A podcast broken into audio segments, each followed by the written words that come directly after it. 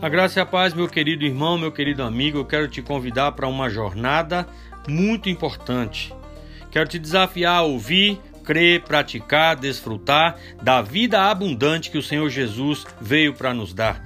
São grandes mensagens com pouco tempo de aplicação. Ouça, compartilhe, creia, viva a vida abundante em nome de Jesus. Que Deus te abençoe. Eu sou o pastor Wilson Lima e eu te convido a influenciarmos pessoas no Evangelho da vida abundante.